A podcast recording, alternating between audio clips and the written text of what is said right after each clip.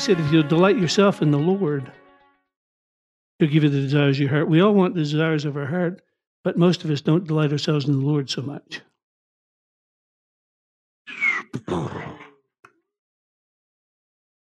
We delight ourselves in other things, in our career, in our family, in our home, whatever. But he said, uh, you know, he said it best in Matthew chapter 6. He said, if you'll seek first my method of operation, my way of doing things, all the things that the world's chasing after will be added onto you, but we get caught up and deceived by the devil into chasing the things. But my Bible says in Deuteronomy 28 that the blessings will come upon me and overtake me. That means they're coming up from behind. That means I'm not looking up ahead for them. What am I looking at? Jesus, the author, the finisher of my faith. Look to him. So I can tell you from some of the dumb mistakes we've made. No, we made a lot of dumb mistakes over the years, and I don't mind sharing them because if they'll help you, save you from making them. Like a few years ago, we hired a CFO, financial officer, because we were going to cut our expenses. And it, we really did. We cut our expenses by a couple hundred thousand bucks. And in the process, we forgot what God said. We forgot that He that He'd supply all of our needs. We forgot. Well, how about James chapter three and verse two? He said, in James three and verse two, it reminds me of when I was working at the at the Halifax shipyards and I had resigned from being production planner. First off, I resigned from being village idiot, and then I resigned years later from being production planner, in charge of the whole whole deal.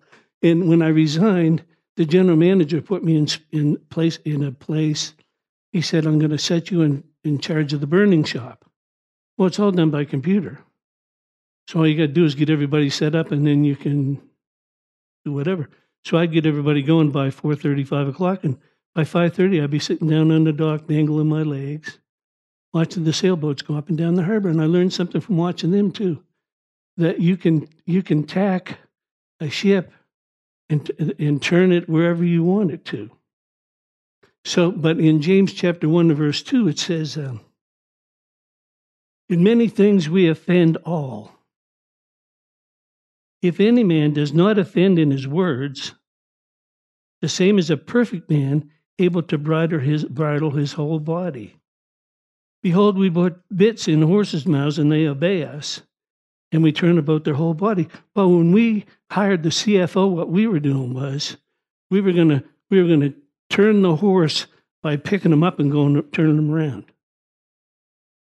You can't pick up a fifteen hundred pound horse and turn them around, but you can sweat for a couple of years trying to do it.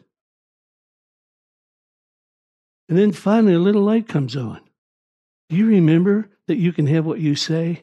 Do you remember that the word of God is powerful, that only by your words you're justified, only by your words will you be offended.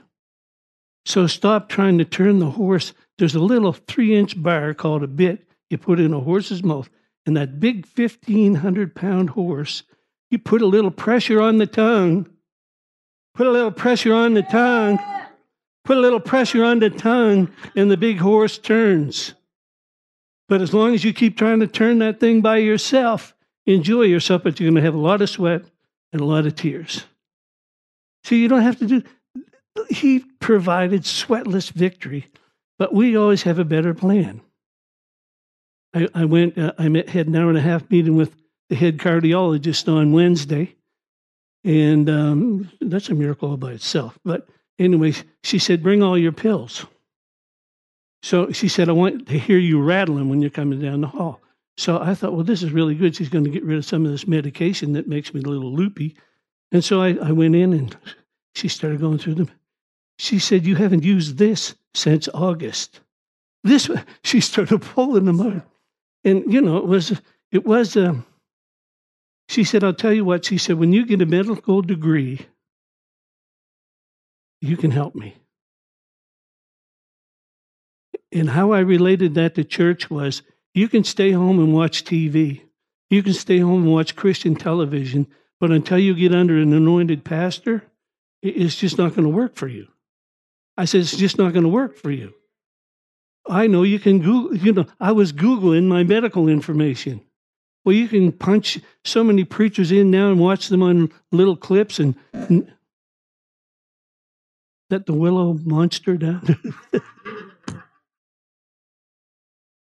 so you, you, you can you, you, know you can do all those things, but there's something about a, a corporate anointing. There's something about getting in here with your brothers and sisters. So get up and get to church, man. Sometimes we think God makes suggestions. And so we take the easy things, right? What do you do with Philippians 4 6? Be anxious for nothing. That was not a request, that's a commandment. For those of you that don't know, we're, we're moving. We'll be out of here. Well, they say the end of April, but we believe the end of March. And so, do you know where you're going? Yeah, we're going somewhere God's got better for us than was here. We've been here almost four years, and whenever He moves us, it's a move up and a move over, and it's purpose and plan and pursuit. So we're we're really excited about it. Matter of fact, I'm looking at it as a brand new start. I'm looking at it as health coming back speedily and just going for it, going for it because because I I realize it's kind of like when you read. Remember Luke? See, we're going to go everywhere. In Luke chapter 4, Jesus stood up in verse 18 and 19 and said, The Spirit of the Lord is upon me. He's anointed me to preach the gospel to the poor, sent me to heal the brokenhearted, to proclaim deliverance to the captives, recovering a sight to the blind, to set at liberty the bruised, and to preach the year of Jubilee, to preach the acceptable year of the Lord. And then he closed the book, but he didn't finish the chapter. He's quoting from chapter 61 of Isaiah, and the next verse says, In the day of the vengeance of our God. We're not living in the day of the vengeance of our God. We're living in the acceptable year of the Lord.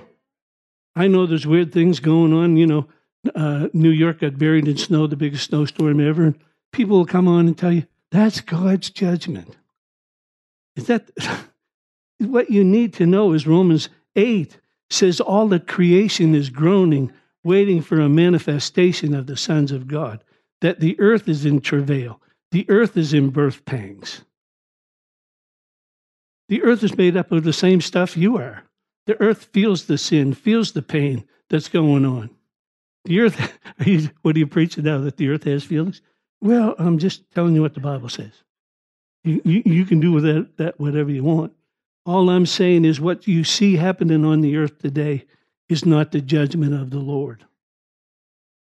The church goes in Revelation chapter 4 and verse 1. He talks to the church for three chapters. And in chapter 4 and verse 1, he says, Come on up here, and I'll show you what will happen hereafter.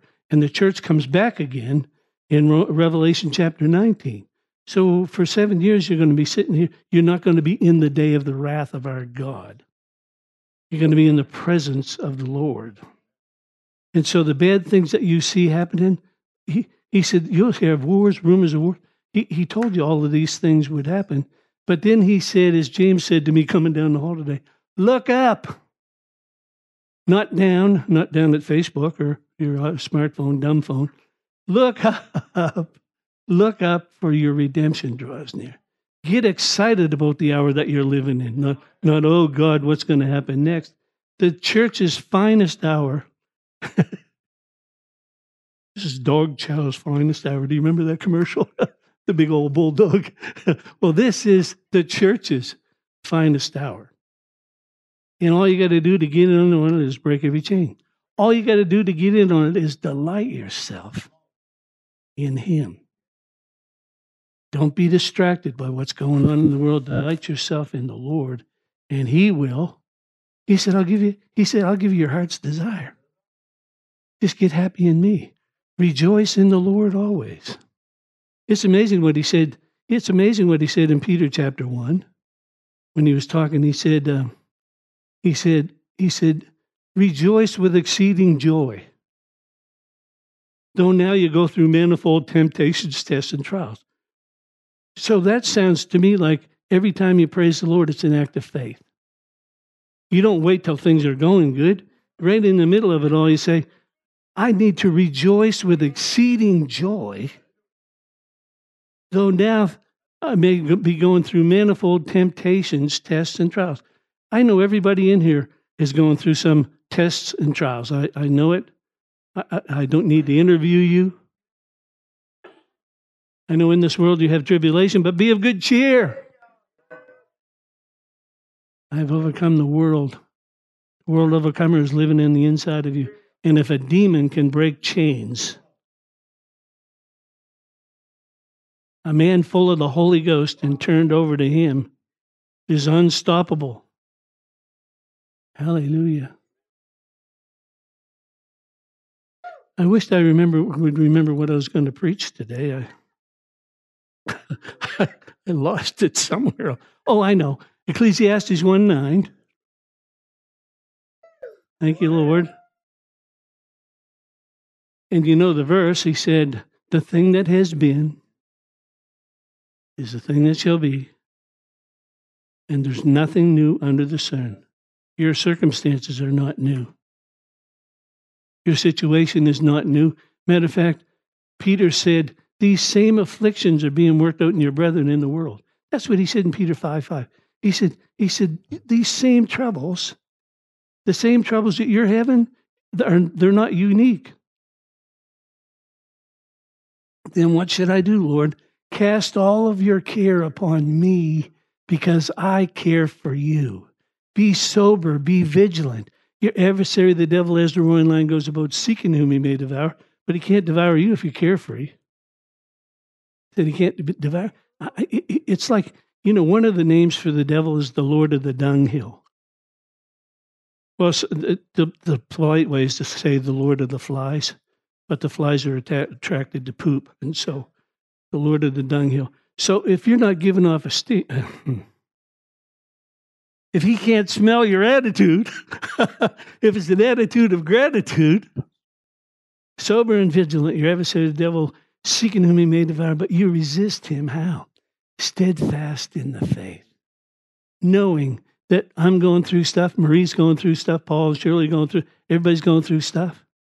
The key is we're walking through the valley. We're not building a house there. We're not camping out there. We might be going through things, but he said he set a table before us in the presence of our enemies. That's not in heaven, people. That's here and now. Presence in the present. Come on, hallelujah. I pre- to, to restore your soul, your mind, your will, and your emotions. He said, I'll restore your soul. I'll cause you to lie down in pastures of plenty, mm.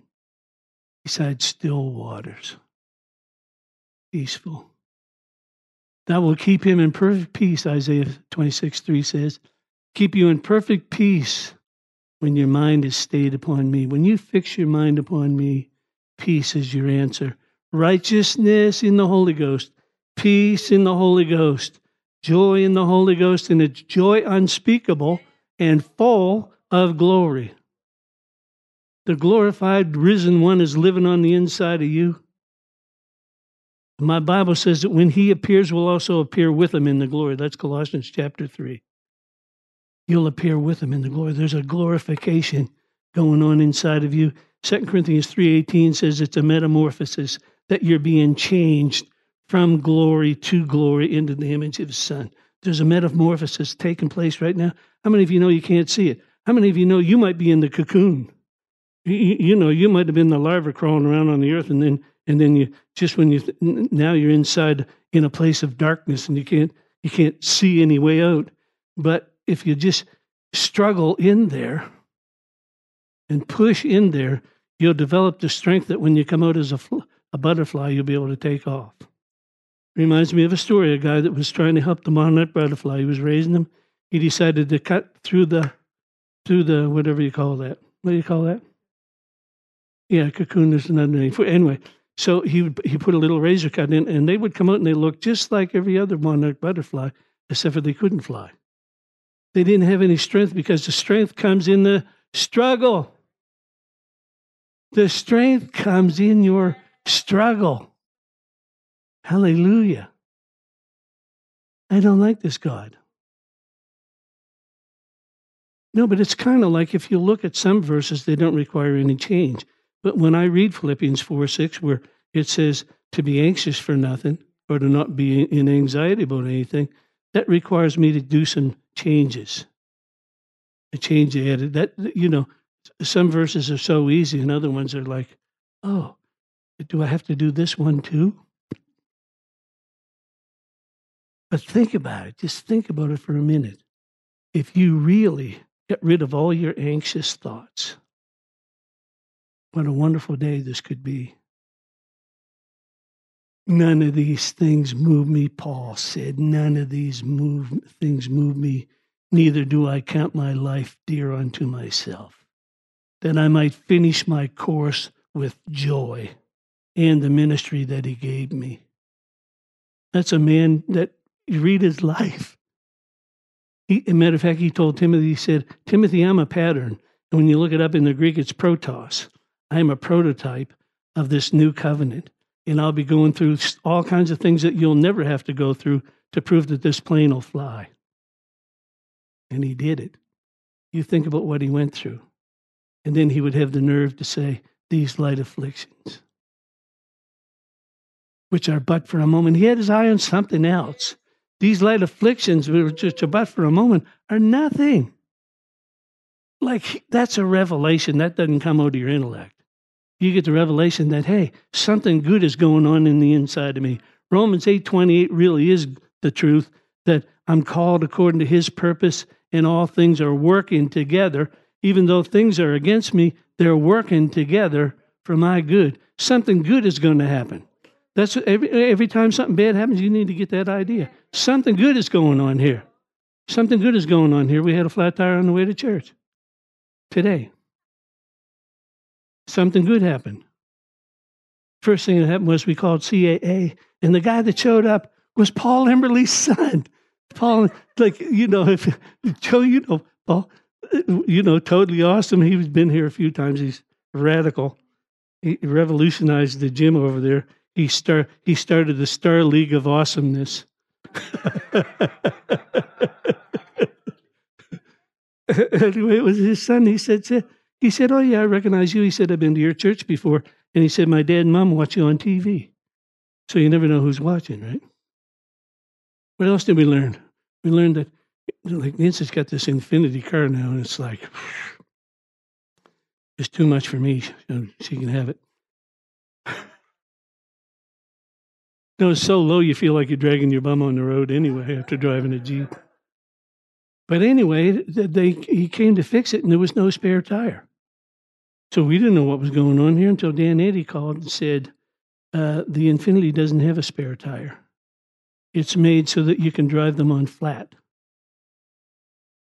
Yeah. That's, yeah, that's a wow, isn't it? Yeah. We can drive ourselves on flat too, let me tell you something. Hallelujah. The favor of God. The favor of God is on this church. I don't know if you know it yet or not, but the favor of God is on this church. It's been there forever. We've been up and down and over and out and all over the place. And we're still standing. Uh, I walked out into the lobby and they were talking about uh, Tom Petty, Tom Petty and the Heartbreakers. If you don't know who they are, they did a great halftime show a couple of years ago in the NFL, but they've been around for a long time. I knew his story because he became famous because his dad was a jerk. No, no, it worked out for good because his dad said, You'll never amount to anything. You're no good. You're no good. You're no good. You're no good and you can use that as to, to put your to to live in the inferiority and keep yourself down or you can use it and say that's not who i am. That's not who you are. You're a child of the king. You're a child of the king of kings and the lord of lords. His dna is flowing in your bloodstream. Hallelujah in all these things, you're more than a conqueror for, through him who loved you. Greater is he that is in you than he that's in your circumstances. I'll not be moved by circumstance or what I feel or see because God's word is working mightily in me. God's at work. You know, you know where the sign says construction ends and it's a lie because it never does.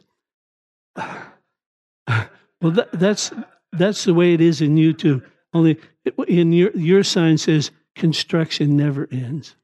You're being changed from glory to glory. I'm going to keep working on you and working in you because I love you. You're the apple of my eye. Hallelujah. God would say one thing to you. He would say, I love you. If it would say another thing, he said, he'd say, I'm not mad at you at all. He said, I hated sin so much I killed my son just so that you wouldn't have to deal with me. it's the truth. It's the truth. Isaiah 53 says, It pleased the Lord to bruise him. It pleased God to made him happy to kill his son because he loves you so much. Hug yourself a little bit. Go, go. Mm-hmm. No, I'm serious. You ought to be hugging yourself all the time. Saying, oh, God, you're so good. Let me see if I can find something on my phone to talk about here. I don't know. Okay, yeah, we can do that. Let's go to Second Kings. We were there already. Second Kings chapter 2. We've been there a couple or three times. And we found out that that's where um, Elijah and Elisha crossed Jordan. And Elisha came back in the power of the Holy Ghost and revolutionized the nation. We found out that it's also in Luke chapter 4 when Jesus went into that same wilderness of Moab, he came back and conquered death, sin, hell, and the grave. The champion that crossed over, right? So, so let's just take a look at that for a minute, okay? Uh, I don't want to look at that. I don't want to look at that right Let's go to Kings chapter 7. That's my hour. Second Kings chapter 7 is a very familiar story to me. It may, may be that you've never heard it before, and I pray that you'll hear it for the very first time today. As soon as I can find it in my Bible, I know it's in there somewhere. Where did I say? Second Kings 7? I was right next to it and I turned away. Yeah. Second Kings 7. And again, remembering that the thing that has been is the thing that'll be. There's nothing new under the sun. Even Moses, the Bible says in the last chapter of Deuteronomy that the number of his days were 120 years. And his eye was keen, his natural force was not abated. That's 120. If you add the 50, 50 to that, it's another jubilee. It's another, at the end of 6,000 years, your eye will be keen and your natural force will not be abated. Mm. Back in Genesis 6 3, he, you know, that's when he first used the, the analogy. He said, uh, uh My spirit will not always strive with man, but the number of his days will be 120 years. And 120 years later, the flood came. But then in Acts chapter 2, there was 120 people in the upper room. In, when you go to, to, Judge, uh, to Joshua chapter 6, they marched around Jericho for six days. This, it's key that you take that 120, the thing that has been, and advance it into the thing that shall be.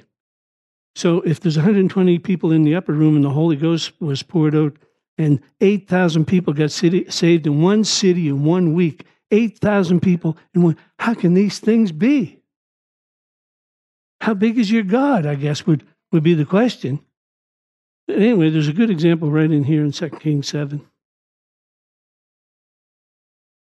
Say this with me. Today is as broke as I'll ever be. Elisha said, Hear the word of the Lord. Tomorrow, about this time, there'll be plenty and it'll be cheap. Now, they were in a famine. We're not going to go through chapter six and see the mess that they were in, but there was no food in the city. They were, you know, eating dogs, cats, whatever they could find. Uh, for those of you that love your pets, I no insult meant, but if you get hungry enough, It's amazing what you'll do. Anyway, so they were in there doing that, and uh, but but you've got to remember Proverbs thirteen twenty two says, "The wealth of the wicked is laid up in store for the just." Have you seen it in your pocket yet? Can you see it with your eye of faith, though? Do you expect that it's coming to you, coming to a, coming to your house, coming to make you the head and not the tail, above and never underneath? Come on. As Ashton would say, "Come on, come on." I missed you. Come on, come on today. Praise and worship was excellent. What was really special to me, I mean, I love Stephen, but watching Willow up here, knowing what she's been dealing with, it's like that's breaking a chain. That's flying over hell on a rope and spitting in the devil's eye. Yeah. So he said, Tomorrow there'll be plenty and it'll be cheap. Verse 2 The Lord who, on whose right hand the king leaned answered the man and said, Behold, the Lord, if he, if he opened up the windows of heaven, might this thing be? And he said, Behold, you'll see it with your eyes, but you'll not partake of it.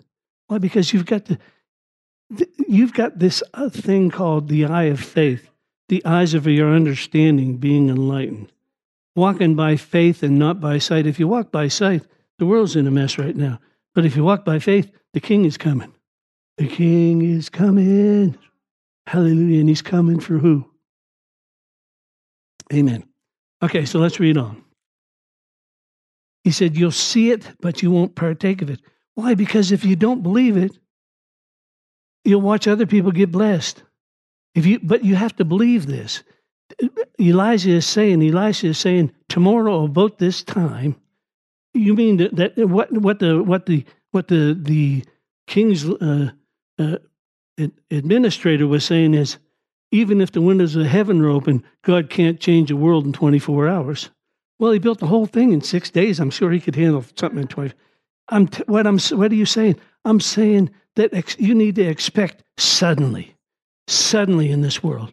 If, you know, how long? How long, God? Don't take how long out of your out of your conversation. There's no faith in how long. It's ah, I'm so excited, God. I'm rejoicing in the Lord always. And again, I say rejoice. I'm expecting a mighty move of the Spirit of God. And I see it now. I see it. I'm not waiting to see it to seize it. I see it now. I see a brand new church building full of happy people. I mean, we were here for four years, but we lost some people just because of the, the oldness of the building.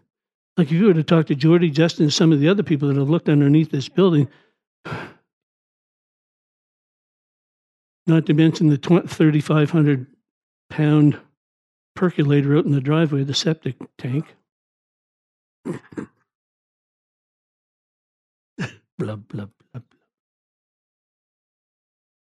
No, but we were going to buy it. We were going to buy it. We offered the money for it, and then we, and then we realized, hey, you know, this building's over seventy years old,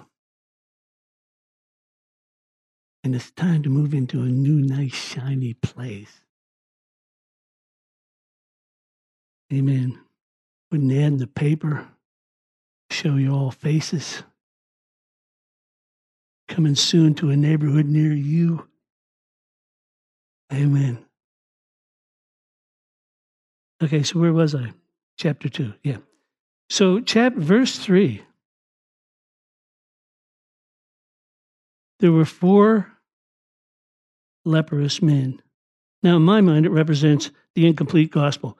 It represents Matthew, Mark, Luke, and John. What's the complete gospel? Matthew, Mark, Luke, and John, and Jesus. Like over in Mark chapter 2 and verse 3, where they, one born of four and dropped him down in front of Jesus to complete the cycle, right? So there's all, ty- all kinds of types and shadows here, but I can see Jesus in all of this. There were four leprous men and that's like, but that's like you right now, too. That as far as the world is concerned, you're nuts. You know, so. Four leprous men at the entering of the gate. They said to one another, It's good to be in a group. they said to one another, Hey, why should we sit here until we die? Why should I just wish and hope and wait for something to happen when I could be a part of the change?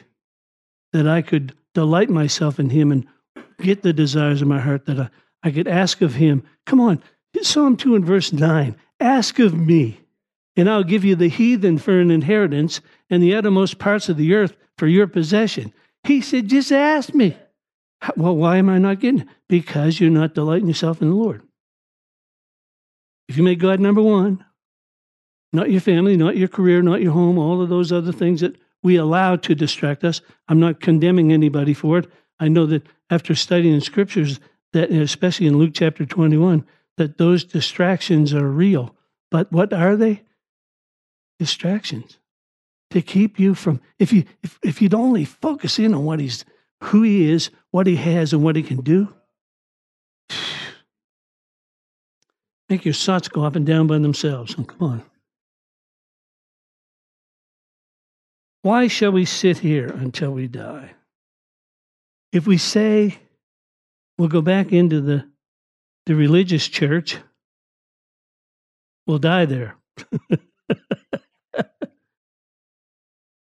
if we stay here outside, we'll die too. Now, therefore, come and let us fall upon the host of the Assyrians. If they save us alive, we'll live. And if they kill us, all, all that can happen is we'll die. Uh, the worst thing that can happen to you is you'll die. To be absent from the Lord is, or absent from the body is to be present with the Lord. So the worst thing that can happen to you today is you can go into the presence of the Lord. Duh. They rose up, and as soon as you rise up, you're walking in the supernatural. As soon as you rise up, you're in the supernatural. Matter of fact, when you speak, your, your words are supernatural. You're the only creator, creation that can speak God's word. And he said, Only by your words will you be justified. Think about it. Only by your words will you be justified. And only by your words will you be condemned. Doesn't matter what somebody else says about you. What are you saying about you? It didn't matter what Tom Petty's father said about him, it's what he said about him that made the difference. Uh huh. They rose up in the twilight to go to the camp of the Assyrians. And when they were come to the uttermost parts of the camp of Syria, behold, there was no one there. Hey, listen, the thing that you've been fearing, there's nobody there. There's no one there. Boo. A mouse with a microphone yelling big, nasty words at you. He shows himself on TV and in movies as this big, scary guy. He's a mouse with a microphone. It's all fake, it's all bluff. He's a defeated foe, a fallen angel. Matter of fact, he's, well, we won't get into, we don't want to talk about him too much. He'd like it. Yeah. There was no one there. Why? For the host, the Lord of the Lord made the host of the Assyrians to hear a noise, and chariots, and the noise of horses, and the noise of a great host. And they said to one another, Lo, the king of Israel has hired uh, uh hired against us the kings of the Hittites and the kings of the Egyptians, and they're come upon us. This thing happened again back in 1967 in the Six Day War. Israel was totally surrounded by tanks and military tanks and things like that. And the Assyrians said afterwards, one guy that they interviewed said, I don't know, I don't know. He said, he said, I was, we had them trapped. We were rolling in on them. And he said, then all of a sudden fear gripped me. He said, I flipped the lid on my tank and got out to run. He said, when I did, I looked and everyone else was doing the same thing. They abandoned their tanks and ran away. Some of this happened in Ukraine right now, too. And God shows up and goes, boo. Everybody goes, ah. but think about it a whole nation is saved because some disabled, unqualified, crippled, they stopped making excuses. They stopped making excuses, even though they had the right to make them for obvious reasons. They stopped making excuses for themselves and got up and did something. Mm-hmm. They were disabled, weak, messed up. But they somewhere along the line they realized that their quitting point and their breakthrough point is the same place. It's always there. It's always there.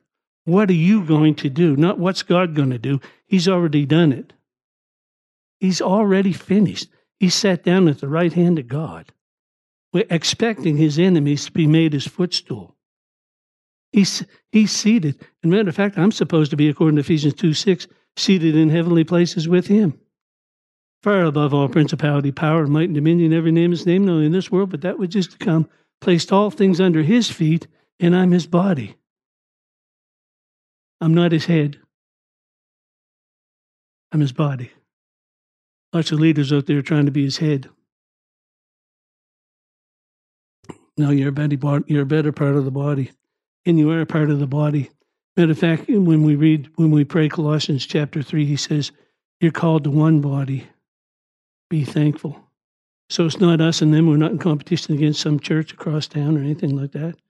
We pray for the success of every church that's in this city, county. We don't we don't get excited when somebody goes down. We get we, we get down there with them and say, God, we, they might not believe exactly the same way that we do, but they represent you here on the earth. And so we lift them up. We pray for them today in Jesus' name. We don't disagree. We get together with what we agree on.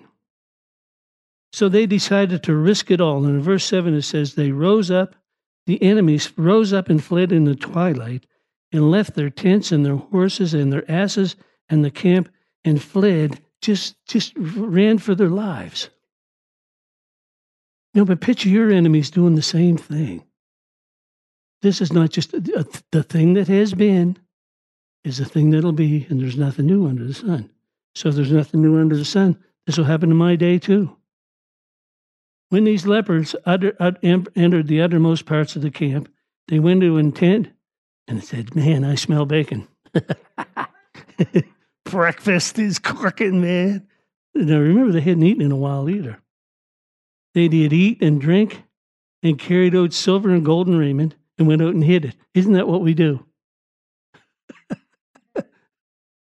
like God just rescued you, but now you're going to hide it and depend on it instead of Him? Went and hid it and came again and entered into another tent.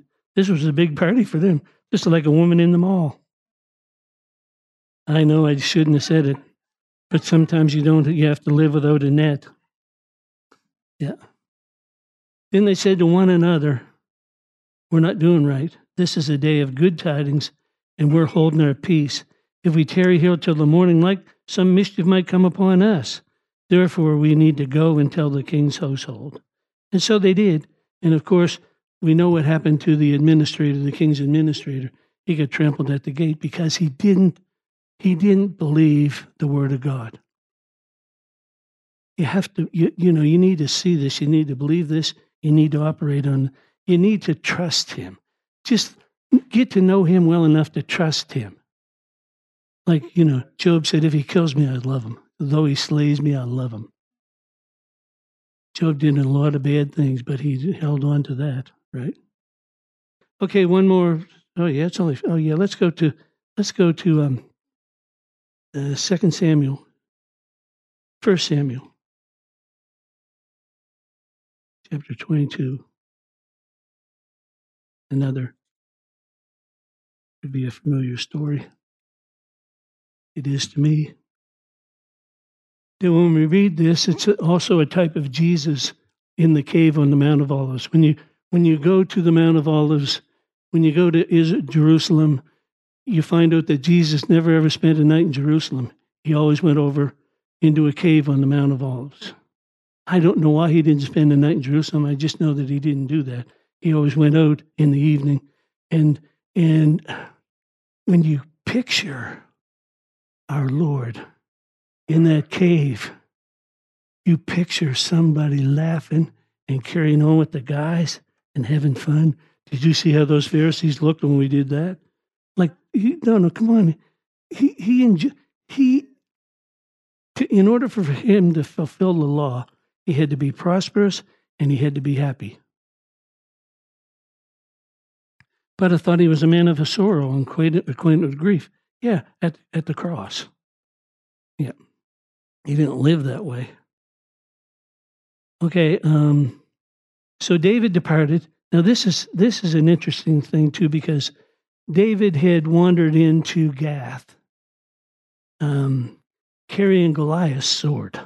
Goliath was from Gath, and here's David walking around. He had been so backslidden that he walked into Gath carrying the man's sword. Somebody recognized him, and so he started to drool on himself because because they wouldn't have anything to do with a crazy man. So they kicked him out of the city, and that's how he ended up in the cave of Adullam. But how Jesus ended up in the cave of Adullam is they kicked him out of the city. How Jesus ended up in the uh, kingdom in that place was because he, he was rejected by his family and his friends and his brothers. And so the same, so let's look at it here. David departed from there and escaped to the cave of Adullam. And when his brethren, by the way, this is how every church starts. When his brethren and all of his father's house heard it, they came to where he was. Well, that's already a problem. But then it says the 3D people came those that were in distress, those that were discontented, and those that were in debt gathered themselves unto him, and he became captain over them. He had a church of 400 people. But that's why did they come? Because they were in debt, they were distressed, and they were discontented. If they had been contented and not distressed, everything they, they'd never come to the to the cave of Adullam. You'd have never come into the kingdom of God if you hadn't been circulated, you know, in, in some kind of a mess, right? So it says there was about 400 of them. I call them 3D people, distressed, in debt, and discontented. And again, when when you look back, come on, we can look back at the church, and that's exactly how it started. Exactly. Everybody would fit into that category. Nobody came in all shiny and clean. They came in because they were hurting and broke, right? So then at that time, David wrote Psalm 34, which is where I'm going to close today. Because David had these 400 men and they were focusing on debt, discontentment, and distress. He had to change what they were looking at. Jesus came to change what you're looking at. Don't be conformed to this world or informed by this world, but transformed by the renewing of your mind by the word of God, that you can prove the good, the acceptable, the perfect will of God for your life. If you're not happy today, you're focused on the wrong thing. If you're not happy today, you're focused on the wrong people. And some of those people, you got to let them go anyway. You got to love them, but you don't have to like them enough to go camping with them. No, some people are some people are for a season, some people are for a lesson, but you don't stop loving people. You just you just know that there are some people that I cannot allow access in my life because they use my ear as a garbage can and then they go away feeling much better and they dumped all that stuff on me and now they're gone. To find somebody else to dump the same stuff because that's that's the whole deal is they get happy dumping stuff. It's kind of like a gossip. The only people that listen to gossip are gossipers. It's true. The only people that listen to it are gossipers. And they get itchy for it. Tell me something. Tell me something. No, you need to clean up your own backyard. Anyway, reach that, Gary? Okay. But chapter 34 is what he taught them in the cave of Adullam. And look, this is the first thing he said to them I will bless the Lord at all times. His praise shall continually be in my mouth. Now, this, for those of you that don't know, this is what you call an acrostic psalm 22 verses, each one beginning with the letter of the Hebrew alphabet. So there's a meaning and then there's a double meaning. There's a, a deeper meaning, but just knowing this, he said, and I'm not going to get into that or ever try to teach it again. I taught it a few years ago. I will bless the Lord at all times. His praise shall continue to be in my mouth. My soul shall make her boast in the Lord. The humble will hear it and be glad. The proud will hear it and get mad. I'm so glad that you told me to praise you.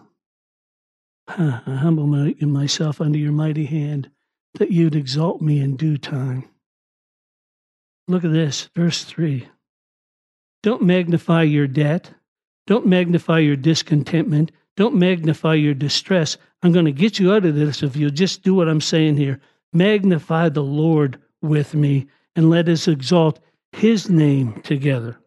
His name.